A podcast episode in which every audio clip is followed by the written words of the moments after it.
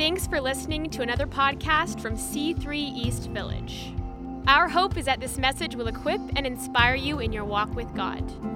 For more information about our church, check out our website at c3ev.ca or find us on Instagram at C3 East Village. Beyond fear. I'm so pumped about preaching this because we live in fearful times. And, and myself included, we have all these fears that would try and hold us back from stepping into what God has for us. Fear is one of the biggest things that holds people back, imprisons us, and stops us from living the full life God has for us. So you can be signed, uh, saved, signed, sealed, delivered. You can know Jesus and still be imprisoned by fear. Has anyone ever experienced that? I have, so I, I, am preaching to myself maybe tonight. But, you know, fear can hold us back. Um, from stepping into the full life that God has for us. Fear of failing, fear of people, fear of God, fear of finances, fear of sickness. You know, the list goes on and on. We've all experienced fears. Um, and it's different for each one of us. Sometimes these fears are very rational. Okay, so if a grizzly bear was to pop through that door there, it's a very rational and fair thing for me to be afraid of that. Would you agree? Uh, it's not rational if I look at a, a, picture of a grizzly bear and feel that exact same level of fear. Okay, you get what I'm saying? So there is a healthy fear that we have that has helped us survive as humans, running away from dangerous animals, um, running out of burning buildings. I'm not talking about that stuff. We're talking about unhealthy fear that the enemy would try to put on us, that our flesh would try and put on us, and that this world would try and put on us. So um, good, you, you get that. I know you get that. But uh, in Max Lucado's book, Fearless, he summarizes the fear epidemic we have today really well. And I just want to read that. It's in his intro. Um, he's speaking of fear. He says, Fear, it seems, has taken up a hundred year lease on the building next door and set up shop. Oversized and rude, fear is unwilling to share the heart with happiness. Happiness complies and leaves. Do you ever see the two together? Can one feel happy and afraid at exactly the same time? Clear thinking and afraid? Confident and afraid? Merciful and afraid? No. Fear is the big bully in the high school hallway, brash, loud, and unproductive. For all the noise fear makes and room it takes, fear does little good. Fear never wrote a symphony or a poem, negotiated a peace treaty, or cured a disease. Fear never pulled a family out of poverty or a country out of bigotry. Fear never saved a marriage or a business alone. Courage did that. Faith did that. People who refused to consult or cower to their timidities did that. But fear itself, fear herds us into a prison and slams the door. Isn't that true? I don't know. That resonates with me. Uh, for, for me, when I have fears in my life, that it, that it throws me in a prison and slams the door. Um, in the same book, uh, Max actually talks about um, the same uh, psychologists have actually done studies on it, and the same level of fear that uh, psychosis patients, like people who would have been, um, you know, had to go for further medical, I don't know what the politically correct term is, um, to, you know, being des- uh, diagnosed as mildly psychotic in the 50s, they, they were done for less levels of fear than most children grow up with today. Did that make sense? So, children growing up today have the levels of fear, and, and many of us, that would have actually got us diagnosed with being mildly psychosis in the 1950s. Fear is at an all time high in our society. I have fears, and, and I've had incredible fears. You know, at quite a young age, um, like really young, as young as I can remember, I used to not be able to sleep at night because I was afraid I was going to die. I don't know, does anyone else have irrational fears? Nothing ever happened to me. I grew up in a safe, yeah. I think, you know, and I used to, so I used to do everything I could to keep myself awake because I just had this fear that I was going to die. Okay, that's a bit extreme, I know, but fear can be even more subtle than that. Um, even last week for me, uh, I procrastinated making a phone call for the entire week that would have took me five minutes. And what I said is, I'm too busy. Or, um, I don't quite have the information I need. Uh, I'm going to do this at a better time. Uh-uh. I was scared. It was fear. And we dress it up as procrastination, too busy, wrong time, when actually it was a fear. It, wasn't really rational, um, but it came down to a fear in me that I wouldn't get the answer that I want. So what? It put fear on me. It imprisoned me. It stopped me from actually stepping out and making the call. But guess what? The Bible, this is where the Word of God comes in, actually makes the statement, fear not, 83 times. At least 83 times. More than that, actually, I've heard it said that it alludes to not worrying, not being anxious, not being afraid. Um, the same amount of days in a year, 365. Is that correct? Yeah, good. Um, so one for each day, about that many times it alludes to it. But it actually makes the statement, fear not, 83 times. I think the Bible has something to say about our fears. So we're going to look at that tonight. Yes, there's an enemy. Yes, there's some scary stuff out there. There's some stuff that can make us afraid. But our God is bigger. Our God is, our God is stronger. Is that right? Our God is trustworthy. And we don't need to be afraid be afraid because he has delivered us from death. How much more will he be with us here in this life? So we're going to jump in tonight um, to the to the Word of God, and um, we're going to. I kind of what I want to do tonight is give us some keys to overcoming fear. I want to pray for those who suffer from operating in a state of fear. Okay, so it's one thing to be afraid, have a moment, face a challenge, we get afraid, and then God gives us the ability to go over it. But some of us actually are living uh, and oppressed by a constant state of fear. And I believe there's an atmosphere and there's a presence of God, and, and that He would want to break that tonight, and you'll step into new levels of freedom. So we're going to pray into that later on tonight. Um, I want to show us that we're all susceptible to fear. So it's not, don't feel bad about feeling fear, but it's what we do with that. But I think uh, in the Psalms, we get a great insight to King David and how he works through that. So before we jump into that, let me just pray. Lord, I thank you. Your, your word is living and active, Lord God, and your Holy Spirit's here, Lord. So more than the words that I say, Lord, more than uh, what's taking place in the outward, I thank you you're moving and speaking to our hearts, Lord God. So I pray you have your way. Nothing would steal the revelation and freedom that you have for people tonight. In the name of Jesus, we pray. Amen. So before we jump into looking at, at that, Psalm 27 is where we'll really camp out. Um, it's something that we can overlook these days is that fear is a spiritual thing. Okay, so in 1 Timothy 1, it says, For God has not given us a spirit of fear. Okay, so there's a spirit of fear. It says it right there. But of power, of love, and of a sound mind. It says fear is a spiritual thing. Yes, it's a very natural thing like I said, the grizzly bear example, but there actually is a spirit of fear. We can recognize how chemically the body produces fear and reaction, all that kind of stuff. But if we're living under a constant state of fear or afraid of ever stepping out and acting upon what we feel that God is telling us to do, then we may be operating under a spirit of fear. The good news Jesus has delivered us fully from that spirit of fear. We just need to call ourselves into line. So there is, is that side of things. We should not dismiss that like we often do these days. Um, but my question, I guess, as I read the scriptures, you know that I like to ask questions. So as I've wrote, read that in the past, for God has not given us a spirit of fear.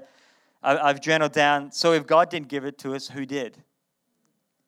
If God didn't give you that spirit of fear, who did? Where did you get that? Just a question. If it isn't from God, then I don't need to accept it. You don't need to accept it. I can reject it. I can drop it and say, Not today, fear. You're not going to enslave me today. I'm a son or daughter of God. I reject this fear. I'm free from fear. Amen. So we're going to, you know, if, if you're operating out of that, I believe even in this 15 minutes and the ministry time at the end in the worship, that God can break that. And He has already broken it. Um, in Galatians 5 1, it says, For freedom Christ has freed us. Stand fast, therefore, and do not be entangled again with the yoke of bondage. In Romans 8, verse 15, for you did not receive the spirit of slavery to fall back into fear. So, talking about when we received Christ, we took on this new, um, new creation and we took on this thing. We didn't receive a spirit of slavery to fall back into fear, but we've received the spirit of adoptions as sons and daughters. That's awesome. Slaves have fear, but sons and daughters operate out of adoption out of being a part of the family. So, um, so here we go. We're going to jump into it. So, uh, First Kings chapter 18. We'll start at verse 20. I'll probably summarize it because my intro took too long. But um, one of my favorite, most favorite stories in the Bible is about Elijah and the prophets of Baal. Does anyone know this story? So, what's going on here is there's a prophet named Elijah. He's living in a time where um, the ruling class of Israel uh, you know, are wavering, they're corrupt. We have Jezebels come in, and they're not really living out the destiny of God that they should. They're kind of mixed messages. So a drought comes along, and Elijah pops up during this drought. Um, summarizing like an amazing story. You should check out Elijah. He's so cool. I love him. Um, he's great. When I, like I tell you, when I get to go to heaven, when I die, and then I get to time travel back, I'm going to go to this event. It's going to be gory though. 450 prophets of Baal. They kind of get cut up a little bit. But anyway, um, and so Elijah's this fearless, mighty man of God. And, and so he basically, what he does in verse 20, he, um, he talks to Ahab, the ruler there, and, uh, and he says, how, 21, Elijah came near to all the people and said, How long will you go limping between two different opinions? If the Lord is God, follow him. But if Baal, then follow him. So what we have here is Israel split. They're, they're, they're not following um, Yahweh anymore. They're following which is our God, they're uh, following Baal. And, and Baal is not a cutesy, cutesy thing. This is like child sacrifice, is one of the things that this, this false God would demand. Um, he, he, was classed as the God of fertility, they thought. And so there was lots of cutting of self, there was lots of mutilation, lots of evil, corrupt, wicked stuff. God doesn't just, you know, because people believe a certain thing in the Bible, wipe them out. We've got to, sometimes we don't actually know the weight of evil and corruption that was going on in some of these stories. So we go, oh, that can seem a bit cruel. Well, this is pretty cruel stuff that um, these prophets of Baal are up to. Uh, what he does then, he said, I'm the only prophet of the Lord left, but Baal's prophets are 450 men. Let two bulls be given to us, and let them choose one bull for themselves and cut it into pieces, lay it on the wood, and put no fire to it and I will prepare the other half or the other bull and lay it on the wood, put no fire to it. So they've got two animals, um, 450 prophets of Baal, one prophet uh, of the Lord our God. And, um, and what's going to happen is they're going to have a showdown, a good old fashioned rinky dink showdown, a duel.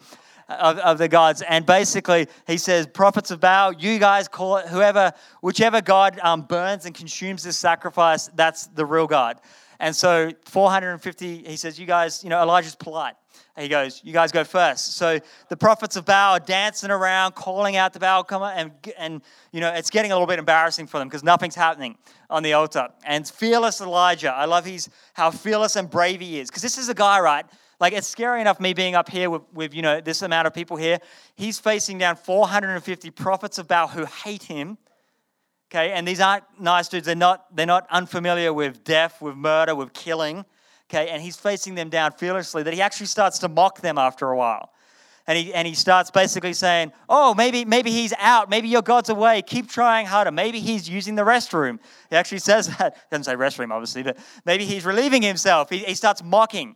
I love that because, anyway, I love sarcasm's great when it's used appropriately. Um, but he, he's saying this, uh, and so it says Elijah in verse 27 Elijah mocked them, saying, um, Cry aloud, for he is a he is a God, either he's musing, relieving himself on a journey. Perhaps he is asleep and must be awakened.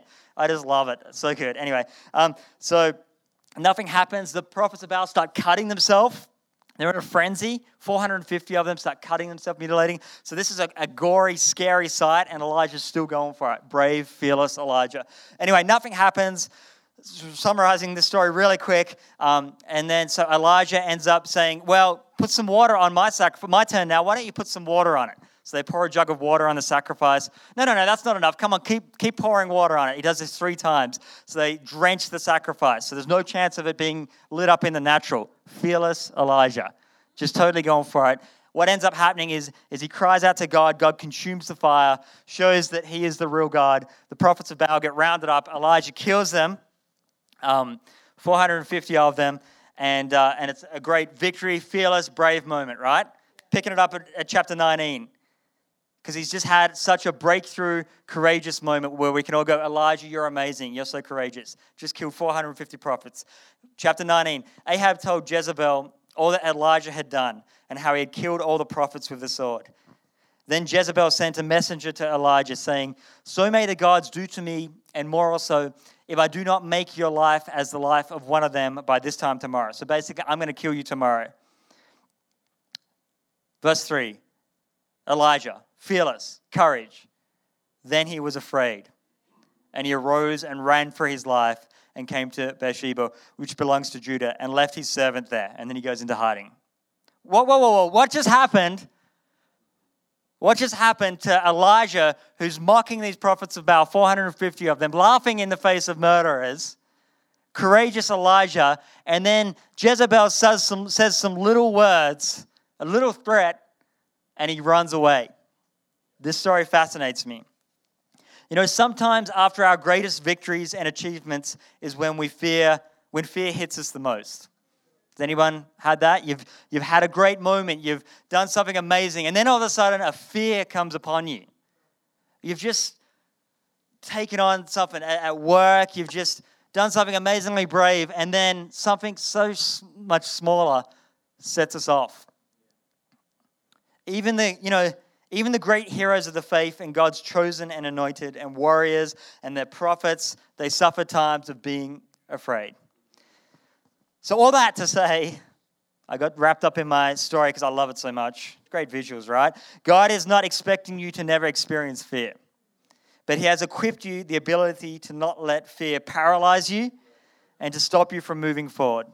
So, if you feel fear, if you face a moment of fear, good. If you've never felt fear, you've probably never done anything courageous. Maybe you've never taken a step. We all feel these moments of fear but it's what we do with the fear that matters. So, how do we get beyond fear in this last 10 minutes? Whew, I can do this. So, you can do it. I can, you're right. Encouragement. Fear is one of the biggest things that holds people back, like I said to start with. And, and so, um, David, I threw my wrong page down. Um, no, I didn't. Uh, King David, okay, so jumping stories. King David um, had many moments in his life to feel fear, right? He had armies come against him. He had his mentor, his king, try and kill him, all these moments of fear. And, and in one of these moments of fear, he pens this amazing psalm, Psalm 27. And, and he's got armies camped around him. He's in a moment to be afraid. And I believe there's four principles in this that we're going to break down quickly that, um, that can shed light into how David, but how we can deal with these moments of fear. Okay? So I'm going to read sort of a chunk of the psalm and then bring out the point in it. And this is, this is for those of us who are facing something that would make us fearful. It's for those of us who operate under a spirit of fear constantly. Or those of us, maybe you're feeling on top of the world right now, like Elijah did after he was, um, you know, killed all the prophets there and had a great victory. But maybe sometime in your future, fear is going to creep in, and you can be prepared and equipped with these principles to, to help you get through that. So, Psalm 27. The Lord, this is David declaring this The Lord is my light and my salvation. Whom shall I fear? The Lord is the stronghold of my life. Of whom shall I be afraid? When evildoers assail me and to eat up my flesh and my adversaries and foes, it is they who stumble and fall. Though an army encamp against me, my heart shall not fear. Though war arise against me, yet I will be confident. Oh, I love this. This is beautiful. So, my first point reaffirm this is what David does, and I believe we should do in moments of fear. Reaffirm your faith in the Lord and speak it out. When fear comes, speak your truth about God. Speak it. Write it down. Sing it like David probably would have. David here is in a situation, very probably literally, where he has armies camped around him. He's been chased chased away from whatever. He's meant to be this stepping into being a king, but he has all this opposition and fear that's against him. So every right in the natural means he could be afraid, right? And none of us would say that that wasn't a fair thing. He's feeling the fear set in. So what does he state? Assurance in God and that he will not fear. We can do this too. But he is in fear. Is he lying? I hear you ask. No, he's prophesying. He's speaking. He's speaking to it. He's calling it into being because he knows who his God is that he will not fear. Often, David starts the Psalms and, the, and his songs and prayers like this by declaring who God is. What's your revelation of God? In those moments of fear, what's your revelation of God? Speak it out. You're my Father. You're my provider. You're my healer. You're my God. You're my salvation. You're my deliverer. Whatever it is, you need to speak that out.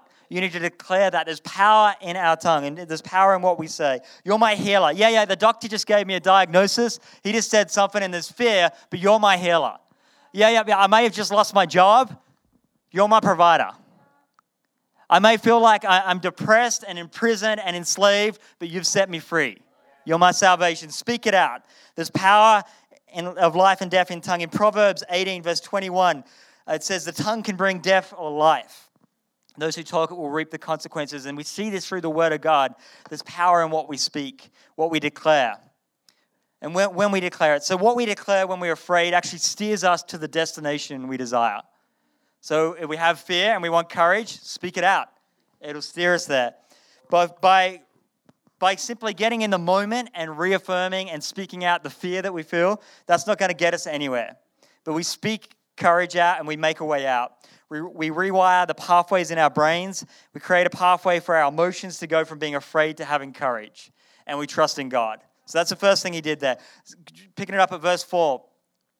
Um, one thing I have asked of the Lord that I will seek after, that I may dwell in the house of the Lord all the days of my life, to gaze upon the beauty of the Lord and to inquire in his temple. For he will hide me in his shelter in the day of trouble. He will conceal me under the cover of his tent, and he will lift me high upon a rock. And now my head shall be lifted up above my enemies all around me.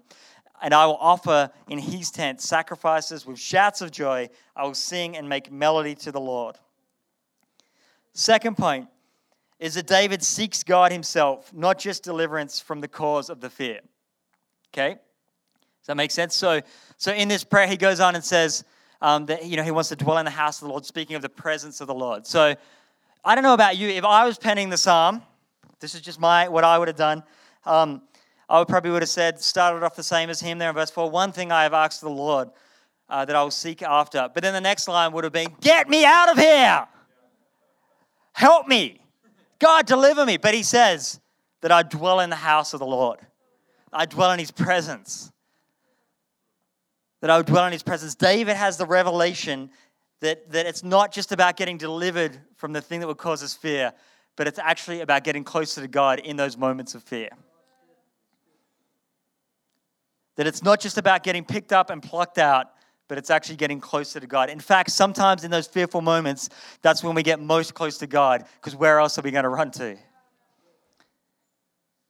He says that even in the moments of fear, seeking God is what matters. His presence.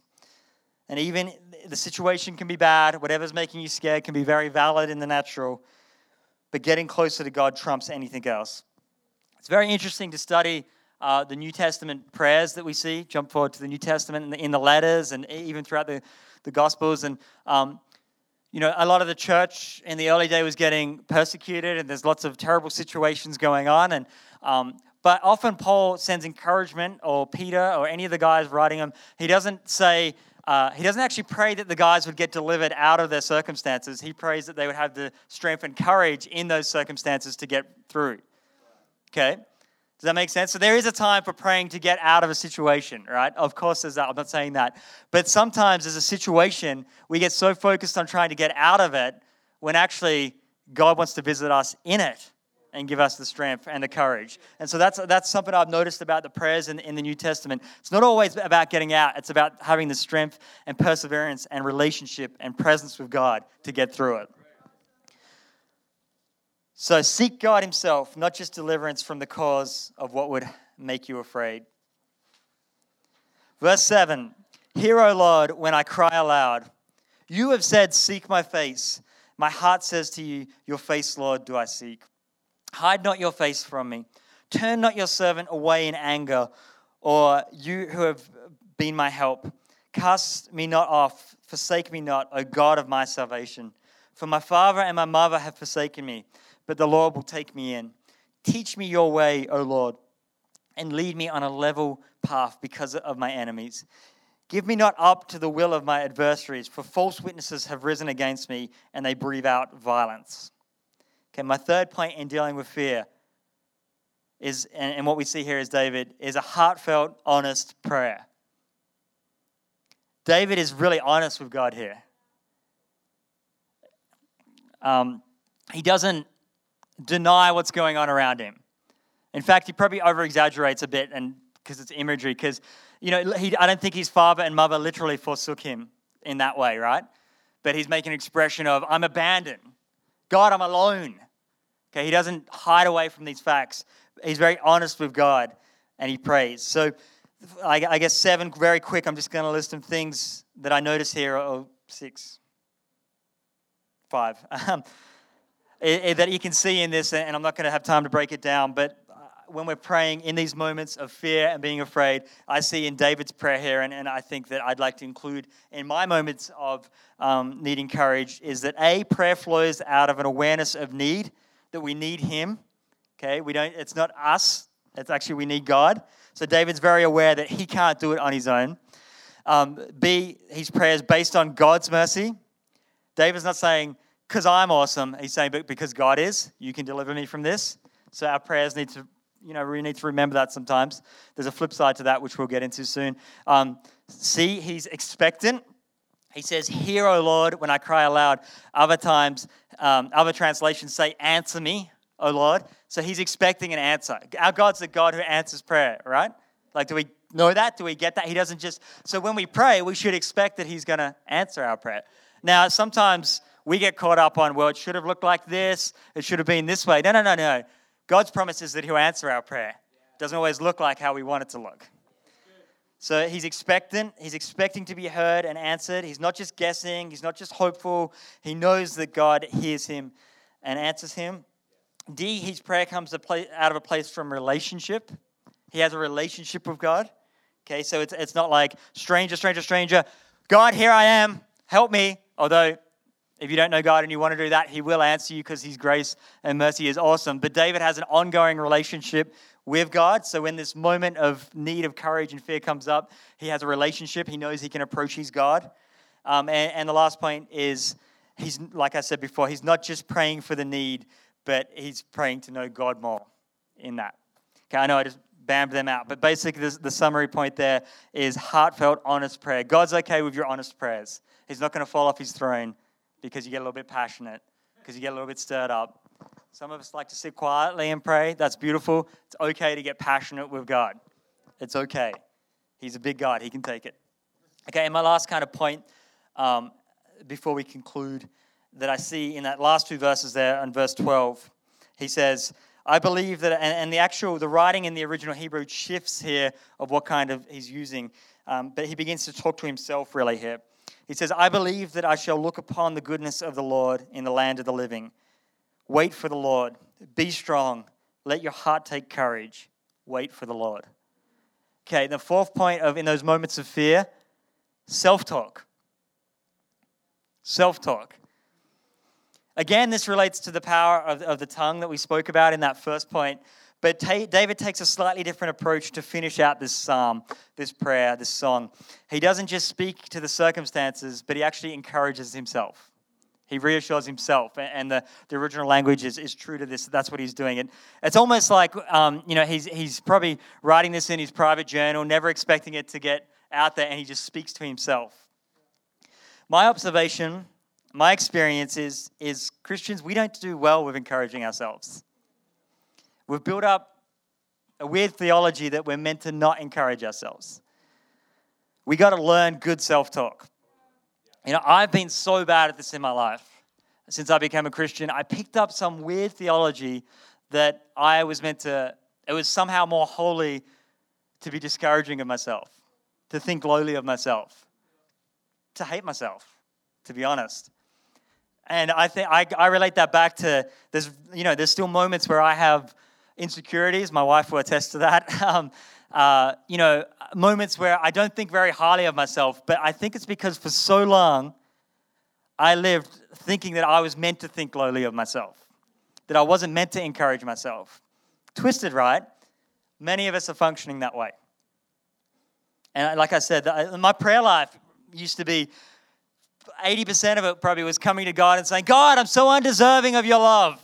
God, I'm such a worm. I'm such a lowly creature crawling at God.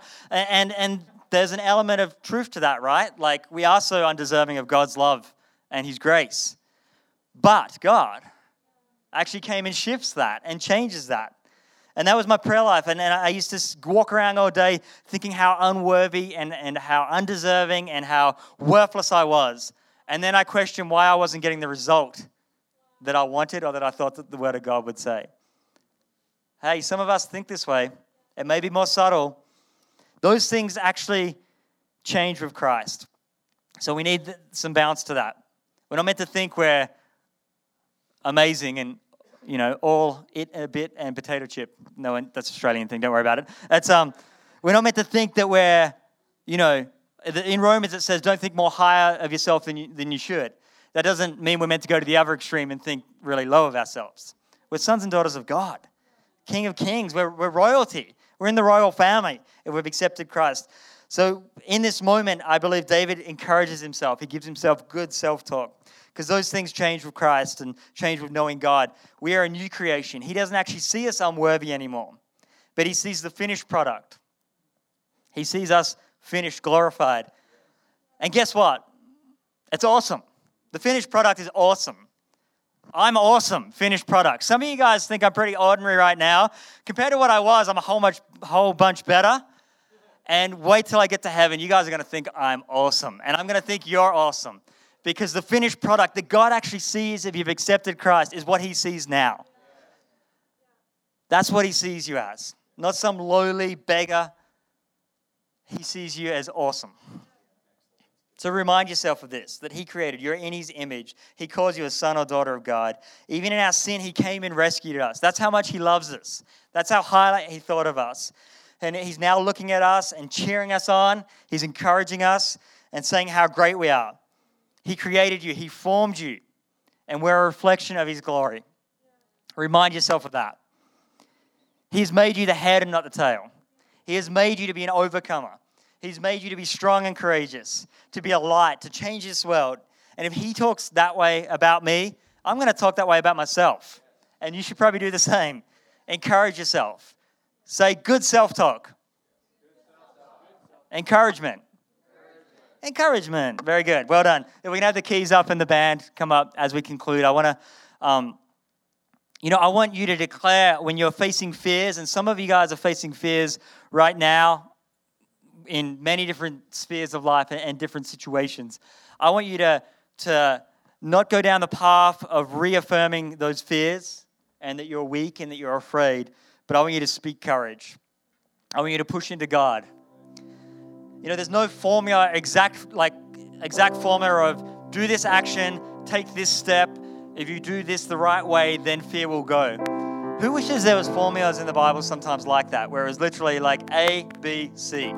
But, but God gives us a formula in the sense He gives us His Word, He gives us His Holy Spirit, but He doesn't give us a step by step thing because I think, A, if we had a formula, we would no longer have to have faith.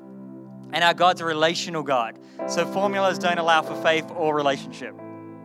But what I've given you is some principles when we're going through moments of fear when we're going through these things that would make us afraid. And that's to, to push into God, to, to remind yourself and to speak out who He is, your revelation of God, and, and that you are courageous. Um, secondly, uh, to push into God and to not get, you know, so focused on being delivered, but actually in that moment experiencing God and getting closer to Him. Three, be honest in your prayers, and four, encouragement and good self-talk. These are things that we can we can do when we um, when we have a moment where we need to step out. But in 1 John 4, so jumping way forward from Psalms, to it says in verse 16, God is love. Whoever lives in love lives in God, and God in them. This is how love is made complete among us, so that we will have confidence on the day of judgment. In this world, we are like Jesus. There is no fear in love, but perfect love drives out fear, because fear has to do with punishment. The one who fears is not made perfect in love. There is no fear in love. So what what John said here is he says he, a he establishes that the God is love, complete perfect love. Fear has no place in love. So fear has no place in God. So if you're feeling fear, it's not from God. Is that right? Am I, not, this isn't super controversial, I don't think. But then why do we still feel moments of fear? Why do we still feel moments of being afraid, of not having the courage to step out? And maybe it's to put in that job application, maybe it's to confront that person on that issue, maybe it's to take a big step and go back to school, or whatever it might be for you. What is fear about? You know, I, I believe, I don't have the answer for you, but I believe in those moments are the best moments we can experience God. And, um, And if you've never accepted God, you've never started a relationship with Him, um, and you know, one of the best ways to cast out fear in our world of, of living in a state of fear and, and not being certain is to actually start a relationship with Him. And it doesn't actually mean that it's all going to go away, right? Can anyone who's been following God for a while knows that we have fears. But what it will do is, I believe that it will set you on a path where you no longer have to trust in the things of this world, the systems of this world, the economy doing good, my health doing good, my relationships going fine, but you have a bigger, better, stronger, more truer thing that you can trust in. And so I want to give you an opportunity tonight in this place if you've never started a relationship with God to, meet with Him. I also want to pray for us as we conclude those who know that they're operating in a spirit of fear. So this isn't that you just have a moment of fear that you need to overcome. I hope you can apply God's word and, and some of the principles to that. Um, but you know that you constantly live with fear. Sometimes you find it hard to get out of bed. Maybe you check the door five times to make sure it's locked. Maybe it can look very different to you, but you know that live under a spirit of fear. I believe we're going to break that in this moment tonight as we pray. But but actually, ironically, I think what I'm going to ask you to do to break fear is to take a step of faith and to step out and do something very brave. And as we stand in this place together, um, I'm going to ask if you know you operate in a spirit of fear, I'd love to just be able to pray for you briefly. And I believe in this moment we'll break it. So, will you come down the floor right now? Don't hesitate. Be brave, be courageous. You know that there's fear on your life and that you want to have to see that broken. Awesome, so brave. I believe as, and if you know, if this isn't you, can you be praying in, in this place for those people that are stepping out in this moment as the band picks up? And we're going to take one or two more minutes as you come down. But I believe in the very act of stepping out, actually something's getting broken and faith is rising. So if you can join your faith with me in this place, and we're going to pray for these people. Because God did not give us a spirit of fear. That's not of God. So wherever you're picked it up from, that's not Him. He's going to fill you with love, with courage, with bravery, with a, with a sound mind to rationally deal with these, these things. So I'm just going to pray in this moment. Keep uh, worshiping and praying with us before we conclude the service. Thank you.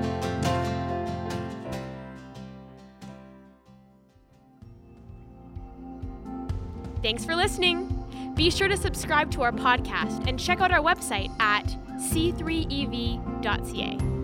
See you next week.